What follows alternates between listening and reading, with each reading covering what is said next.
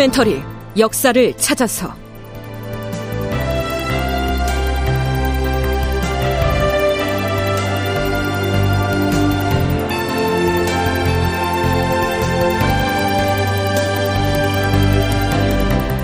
제 1150편. 명나라 직사를 빈손으로 돌려보내라. 극본 이상락 연출 황영선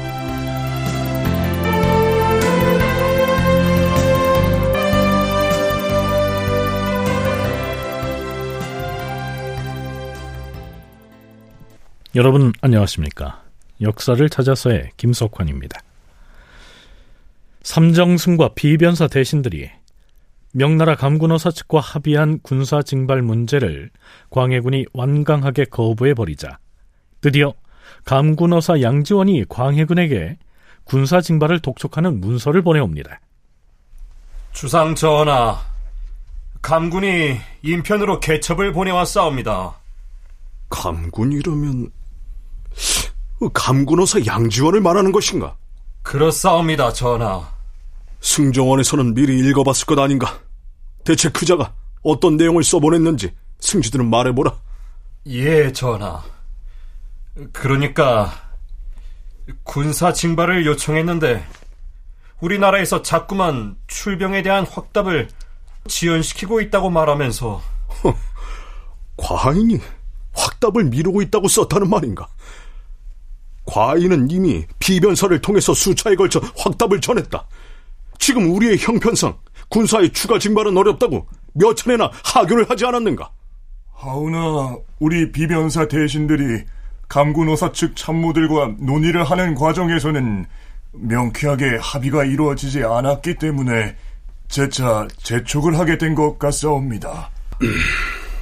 이것은 오로지 비변사의 대신들이 과인의 말을 가벼이 여기고서 한낱 감군어사 따위가 두려워서 어물어물했기 때문이다. 그래서 감군어사는 자신의 의도가 관철되지 아니하면 어찌하겠다는 것인가? 감군 측에서는 우리가 실상대로 말하지 않고 여러 가지를 감추고서 군사를 보내지 않으려고 핑계를 대고 있다고 여기는 듯하옵니다. 어디 그 개첩을 가져와 보라. 예, 주상 전하.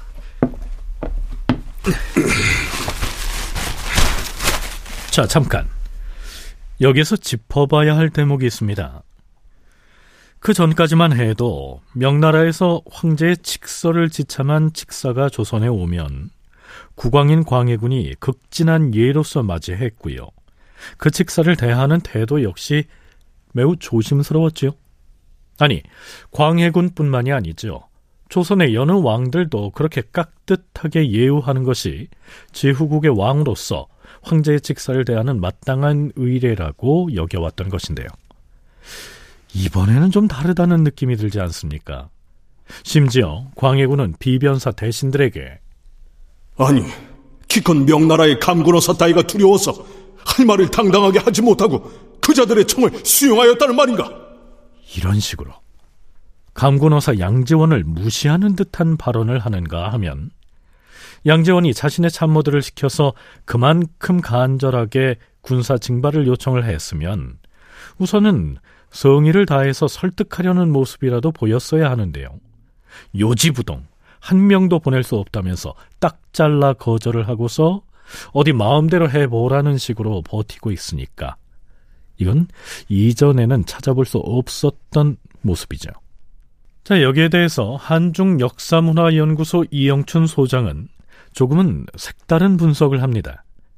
이때 조선에 온 명나라의 감군어사 양지원이 환관이었기 때문이란 것이죠. 명나라에서는 환관들의 지위가 대단히 높았죠. 조정 대신하고 대립할 만큼 그 정도고 또 명나라 황관들은 뭐 대신에도 임명할 수 있고 어, 군사령관에 임명할 수도 있고 뭐 그런데 특별히 감군이라고 군대를 감독하는 그런 관원들인데 황제가 가장 믿을 수 있는 것은 황관들 뿐이기 때문에 감군은 반드시 자기 직속 밑에 있는 황관들을 시켜서 내보내기 때문에 아주 중요한 그런 사건이나 중요한 지역이나 중요한 사건에는 반드시 감군들을 보내죠. 근데 당시에 조선에 감군을 보내게 된 것은 아마도 모문용 군대를 가도에 있는 모문용 군대를 감시하고 또 조선의 상황도 파악하고 조선의 군사 지원 요청도 하고 하기 위해서 보냈겠죠. 네, 우리 프로그램에서도 고대사를 다룰 때 당나라 시기에 얼마나 많은 환관들이 황제의 측근 세력으로서 득세를 했고 또한 그들로 인한 폐해가 얼마나 컸는지를 살펴본 적이 있지요. 전통적으로 중국 조정에서는 환관들이 막강한 힘을 가졌을지는 몰라도 조선에서는 환관, 즉 이 내시들은 그 숫자도 적었을 뿐만 아니라 궁궐의 잡일이나 하는 비천한 신분이었지요.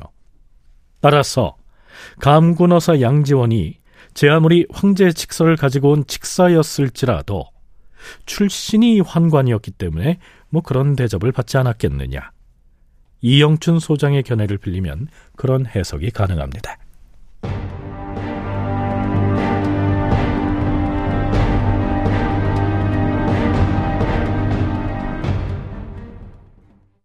자, 그럼 이때 감군어사 양지원이 광해군에게 어떤 내용의 서신을 보내왔는지 주요 부분만 간추려서 살펴보기로 하죠. 조선국 국왕 전하, 내가 황제의 명을 받들고서 황제 폐하의 하사품인 은을 가지고 바다를 건너 이곳까지 왔습니다.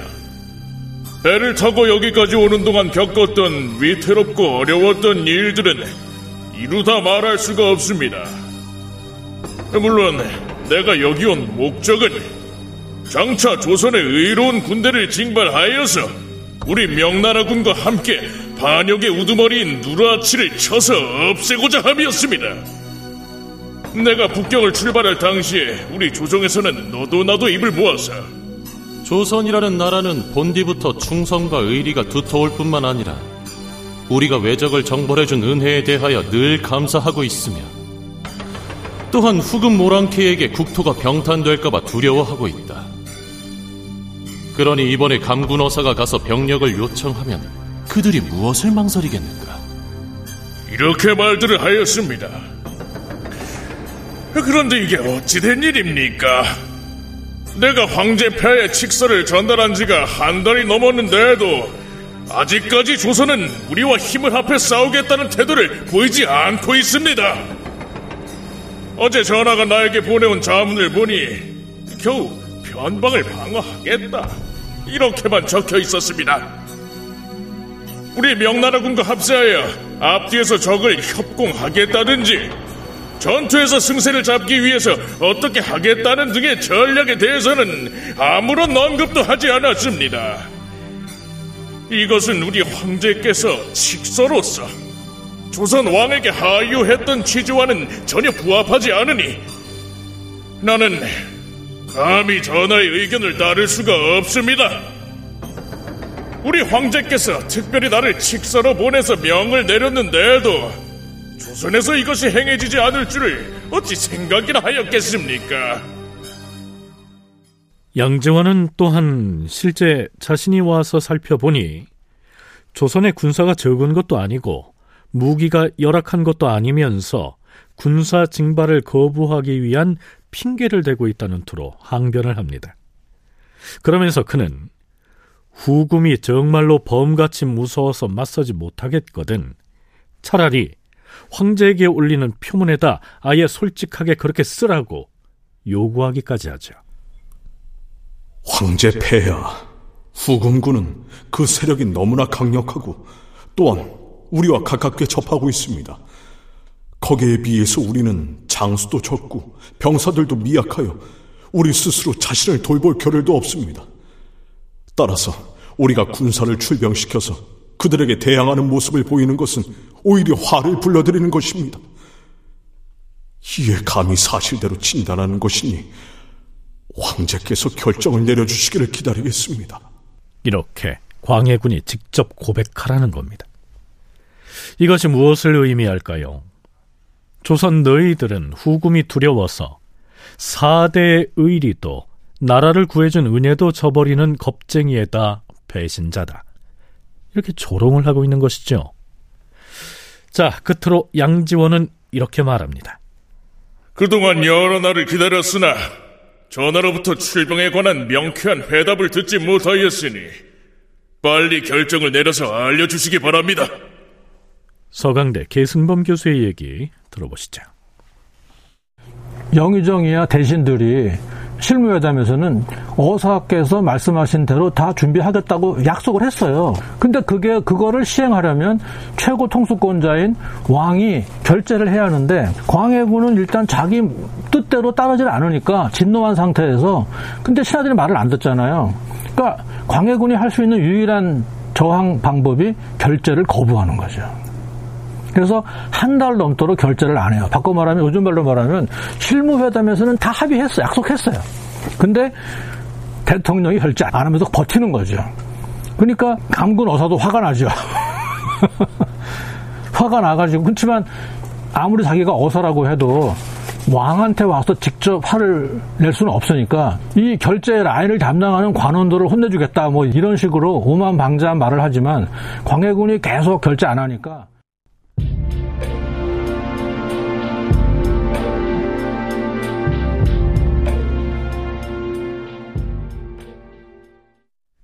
기다리다 못해서 감군어사 양지원은 영의정과 우의정에게 따로 사람을 보내서 황제에게 보낼 표문을 빨리 작성해 주도록 재촉합니다. 감군어사가 영의정 박승종과 우의정 박홍구에게 사람을 보내서 칙서에 회답하는 표문을 빨리 만들어 보내라고 재촉을 하였는데 결국 군사 징발과 군량 공급을 약속하라는 것이었다.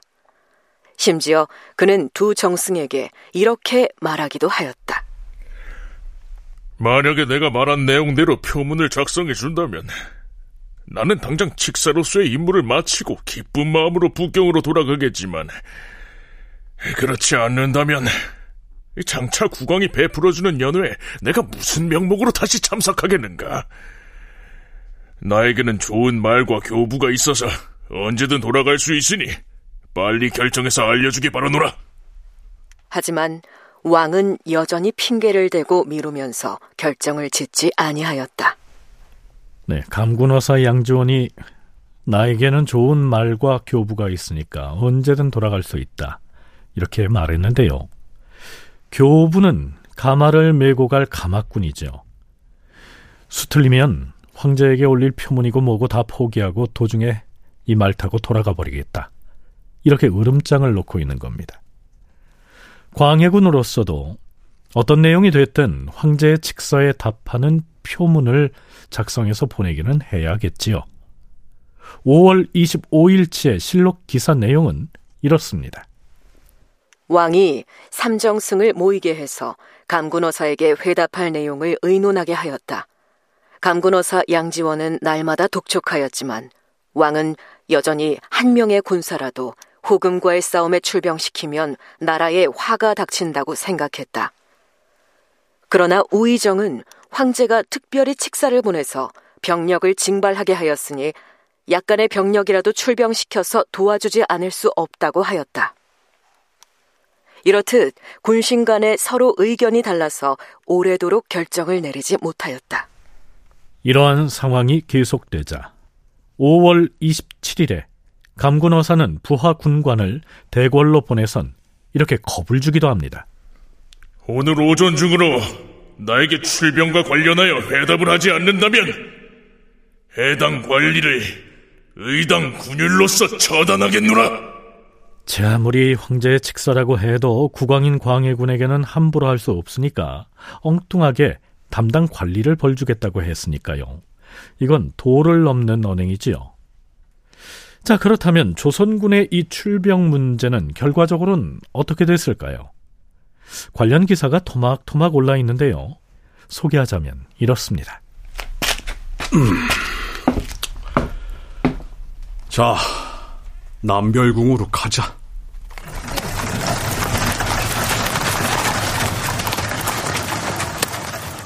(5월 28일) 왕이 남별궁으로 가서 감군어사 양지원을 만났다. 그 이유는 양지원이 본국으로 돌아가겠다고 엄포를 놓았으므로 왕이 그를 말려서 일단 머무르게 하고 연회를 열어준 것이다.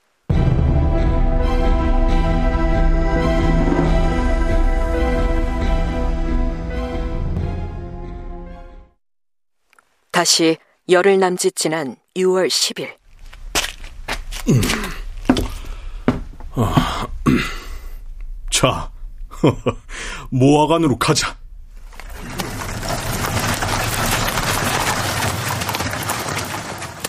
감군어사 양지원이 중국으로 돌아가게 되었으므로 왕이 모화관에 나가서 전별하였다. 양 감군은 한 달 동안이나 중국 사신의 객관인 모화관에 머물러 있었으나 군사와 식량을 원조하는 일에 대해 끝내 결말을 짓지 못하고 돌아간 것이다. 왕은 그저 형식적인 예절로 대접을 하고 선물을 아주 후하게 주어 보냈는데 감군어사 양지원은 교만하고 사치스런 사람이라 역시 자기의 입속만 챙길 뿐이었다. 네, 결국 황제의 직서를 지참하고 조선에 왔던 감군어사 양지원. 그는 그 직서에 적힌 내용을 관철하지 못하고 빈손으로 돌아간 것이죠. 한중 역사문화연구소 이영춘 소장은 광해군이 그런 결정을 할 수밖에 없었던 배경을 이렇게 설명합니다.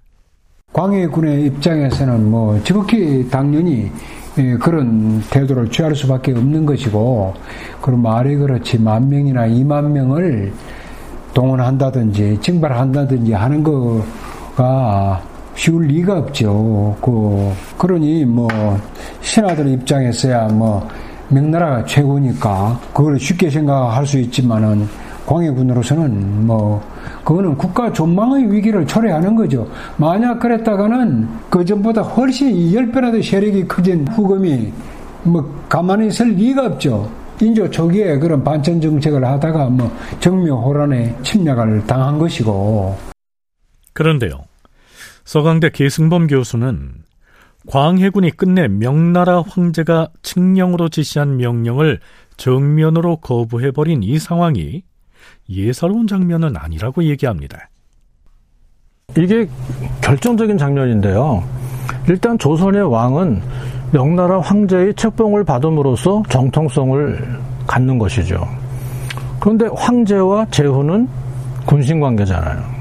근데 황제가 조선 왕한테 칙서를 보내서 어떤 명령 사항을 전달했다 하는 건 무슨 얘기냐면은 황제가 제후에게 명령을 내린 거예요. 그런데 감군어사가 그 칙서를 가져와서 광해군에게 보여주었음에도 불구하고 광해군은 감군어사와 문무백관이 보는 앞에서 그 칙서를 거부한 거예요. 따르기를. 그러니까 어 뭐야? 명나라 황제의 책봉을 받고 정통성을 갖고 있는 조선의 국왕인데 문무백관이 보는 앞에서 칙서를 거부하네. 이것은 바로 광해군이 드디어 이제 돌아올 수 없는 다리를 건너는 모습이고요. 광해군이 돌아올 수 없는 다리를 건넜다고 한 것은 명나라 황제의 칙령을 공개적으로 거부함으로써 명나라와의 군신 관계에 파장을 일으켰다는 사실 말고도 중국에 대한 사대 의리를 절대적인 것으로 여기고 있던 대소신료들과도 회복하기 어려운 관계에 들어서고 말았다. 이런 의미가 되겠죠. 다큐멘터리 역사를 찾아서 오늘은 여기까지입니다.